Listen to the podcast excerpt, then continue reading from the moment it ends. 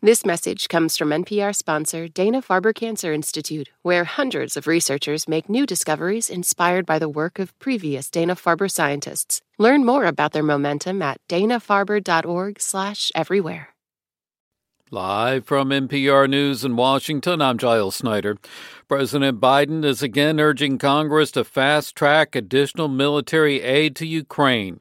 N P R's Windsor Johnston reports that Biden's request came shortly after Russia launched what officials are calling the largest air assault against Ukraine since the beginning of the war nearly two years ago. After the attack, President Biden issued a statement warning that Russian President Vladimir Putin's objective remains unchanged and that he must be stopped.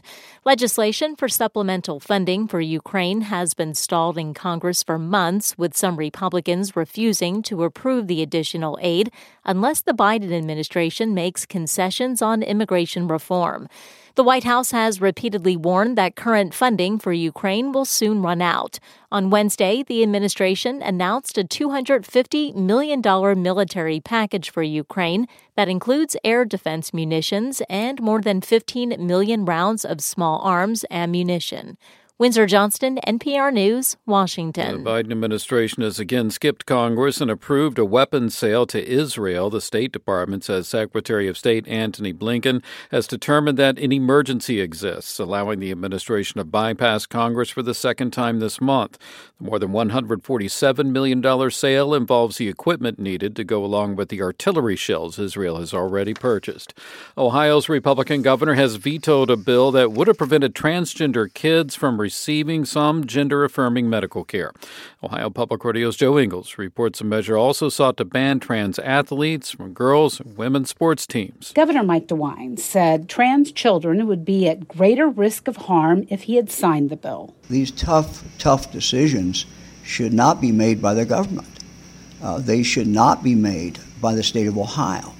They should be made by the people who love these kids the most, and that's the parents. DeWine is calling for some parts of the bill to be included in state administrative code, like banning gender-affirming surgeries for minors and collecting data on medical care provided to trans kids. He's hoping that will be enough to stave off an effort by his fellow Republicans to override the veto.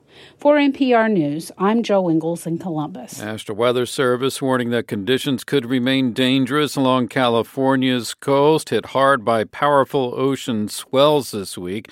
A rogue wave Thursday overran a beach in the city of Ventura and sent eight people to the hospital, and an apartment complex where Dan Roundtree lives was swamped. Well, the water came over the wall and he washed down the street like it was a river. And, of course, that turned and went into our complex Uh, and flooded it completely. Hawaii was also slammed by huge swells this week. And from Washington, you're listening to N P R News.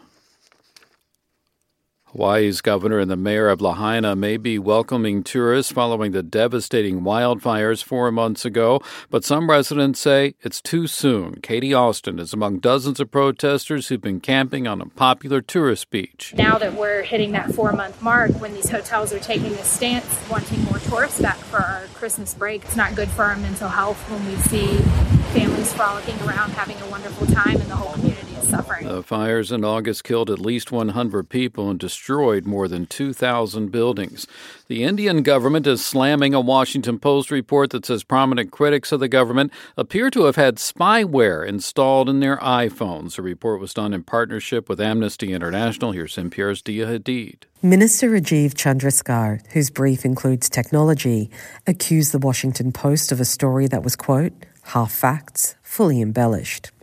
Chandrasekhar referred to warnings that were issued by Apple in October to about twenty iPhone users in India, warning them that their devices may have been compromised. He noted Apple did not attribute threats to any specific state-sponsored attacker. The investigation by Amnesty and the Washington Post found traces of a controversial Israeli spyware on the phones of prominent critics and journalists. One of the reporters was investigating links between the Prime Minister Narendra Modi and a billionaire business owner. Diaa Hadid, N P R News, Ayodhya, India. And I'm Giles Snyder. You're listening to N P R News from Washington.